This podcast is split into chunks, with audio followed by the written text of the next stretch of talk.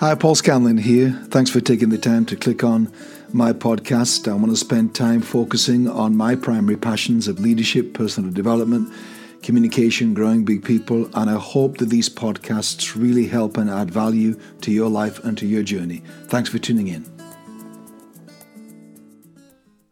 Good listening improves even poor speaking. That's the thought I want to talk to you about. That because most of us are listeners rather than speakers, it's important that we realize that listening is not a spectator sport. Listening is not a passive part of what the communicator's up there doing by him or herself. That listening isn't just a sounding board for a monologue.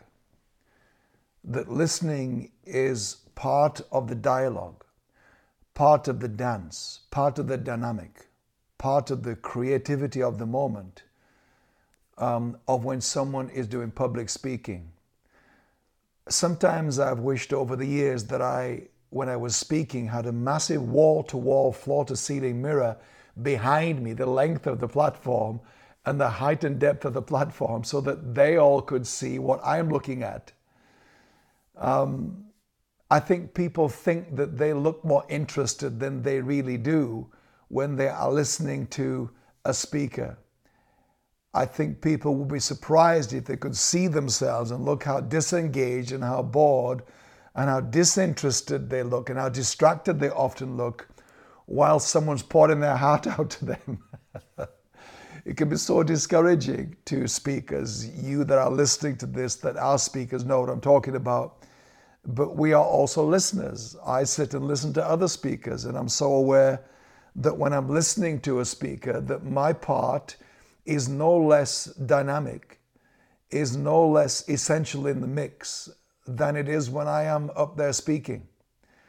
I used to uh, insist that our worship team at their worship rehearsal every week would watch playback of themselves from the previous Sunday because I would sit there watching them look miserable during the worship, and they thought they looked animated and engaged, and they looked excited um, and devotional and worshipful. But actually, some of them were just an autopilot playing an instrument, or the backing vocalists kind of, uh, because they weren't the front vocalists, would kind of switch off and go off um, into La La Land somewhere and would look you know, absent from the room, um, or the person on the keyboard or on the instrument at the back would just be on autopilot. And I wanted them to see themselves on playback because we never think that we uh, look like we actually do when we are listening or when we are even generating something, but we're not the front person. So I want to say to all you that listen to us that speak, your part is massive in what we do.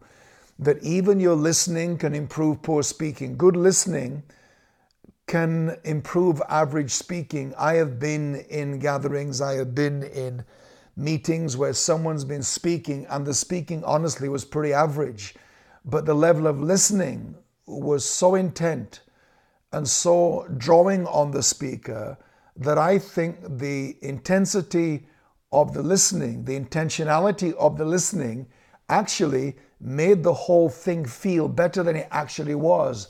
So never think that your listening is neutral, that your listening doesn't matter, that your listening isn't as, if not more important than what the speaker is saying. And I, I taught my church here in the north of England because the English are not a very responsive people.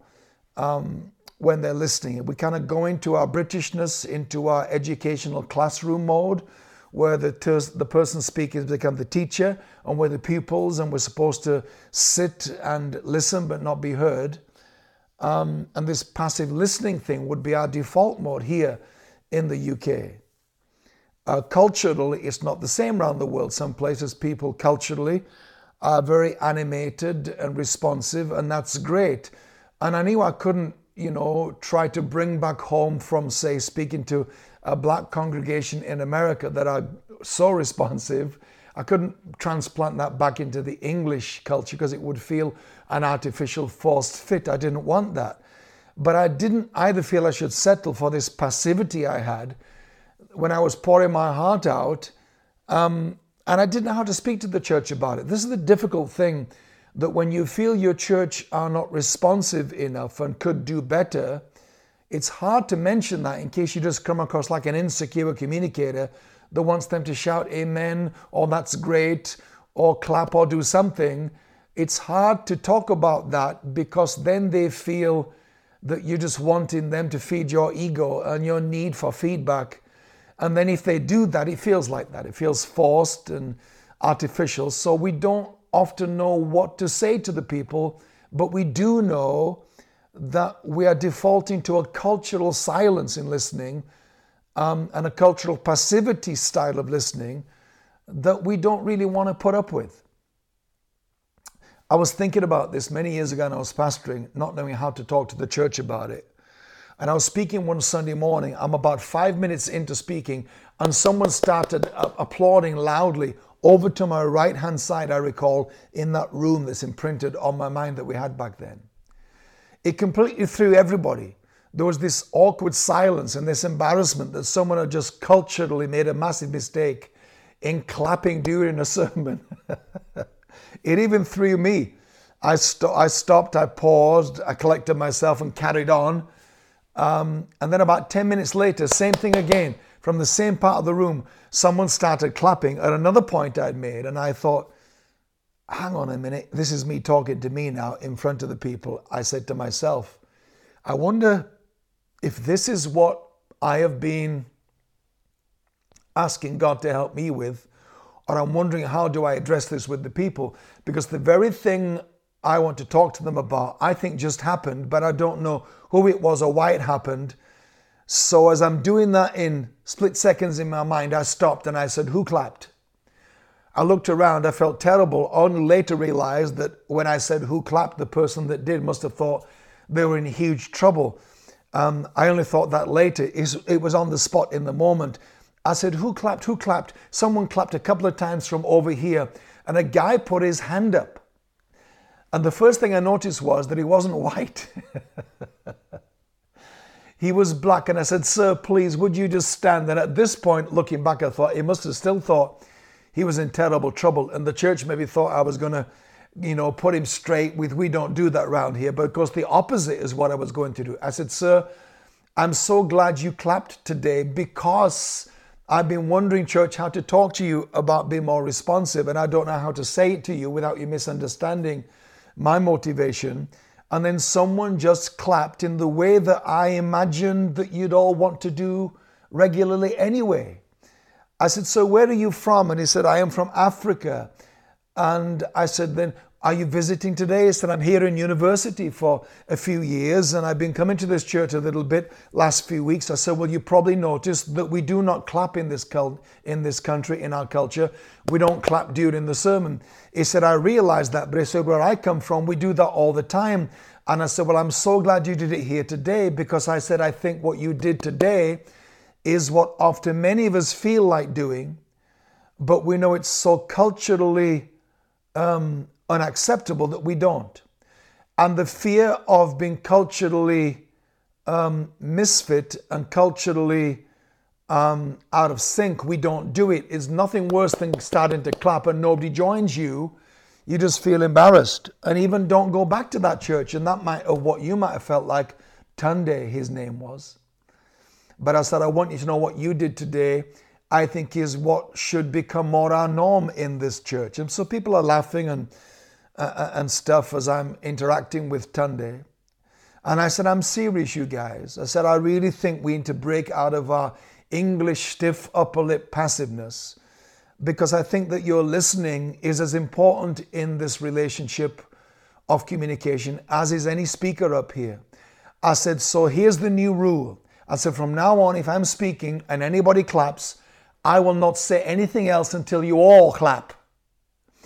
Well, they all laughed and started clapping and didn't realize how serious I was. So the next week, I put a little post it on my notes clapping to remind myself, knowing they would have forgotten last week's lesson. And so I started speaking the second week. I didn't say anything about the week before. And about 10 minutes in, someone started clapping. And I stopped. And I waited and I waited, and it felt like forever. And everybody thought, What's going on? Has he forgotten his place? Was I having a moment? Had I forgotten what I was going to say next? Um, was I distracted? No one remembered last week's clapping. And I, I decided not to remind them.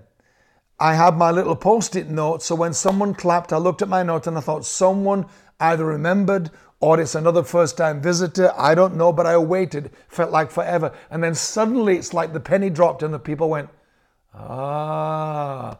And started, started I would say, lamely, half heartedly clapping, like, oh, it's that clapping thing we're doing again, as if it was funny and a game and it wasn't serious. And I said, yes, exactly. I told you I won't speak anymore after someone claps till you all clap. So they laughed. And then on that Sunday, we had about four or five similar instances during that message where we played around and it was funny and people did it deliberately and, and I tolerated that, put up with that. Long story short, I did what I'm telling you now for three months.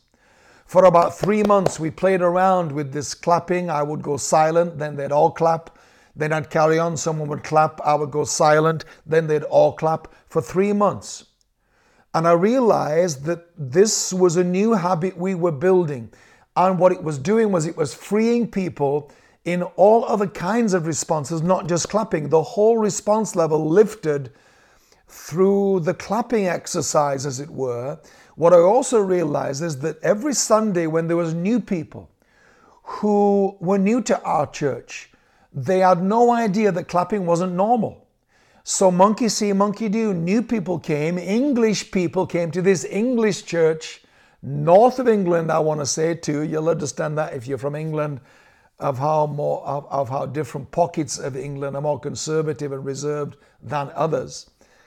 And so new people would come and just clap along with the church, not knowing it was ever not a thing to do. So I began to build a whole new generation of clappers and responders because it was the new norm in our church. And this visitor helped me make that happen.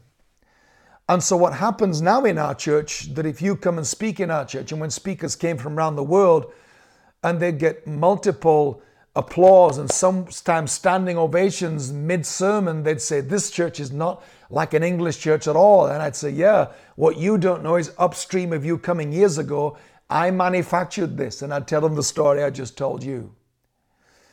And it taught me that some things culturally can be engineered into our churches, our teams, our companies, and so on and so on. Some things can be engineered, and the first part of that feels artificial. So often we don't survive the artificial sense season. But if you can see it through to a place where it becomes organic and the new norm, no one knows it wasn't always the norm. The second thing I learned to say to you guys, and this is so much more an option now than it was years ago because of the international multicultural nature of our world and our communities. The gift of that African guy in the church to me was that he brought his culture of clapping into our non responsive culture. And I had a decision to make, as do you. Do I shut him down and make him feel bad? So he complies now and becomes overcome by our culture? Or do I allow his culture to lift our culture to another level and see the gift of visiting cultures as an enabling for us to see a new idea modeled that we'll never find if we just default to our own culture? The gift of visitors in our churches, in our businesses, our organizations, the gift of other cultures is that they bring to us something better that enhances and adds value to our culture. And if we can allow our flavors to therefore become the best of all cultures, then we finish up with, with this fantastic mixture of all cultures um, in a very bespoke, created master chef way where we add the ingredients that the world bring to us and everybody kind of feels a little bit at home when they come to us because we have taken bits of all their cultures and added it to our culture in an authentic way. to be authentic, but in an authentic way that doesn't take from, I suppose, the primary culture that we are doing life and church and business in, if there is one. So I want you to understand that your listening is a huge part of the dynamic of a successful moment of communication.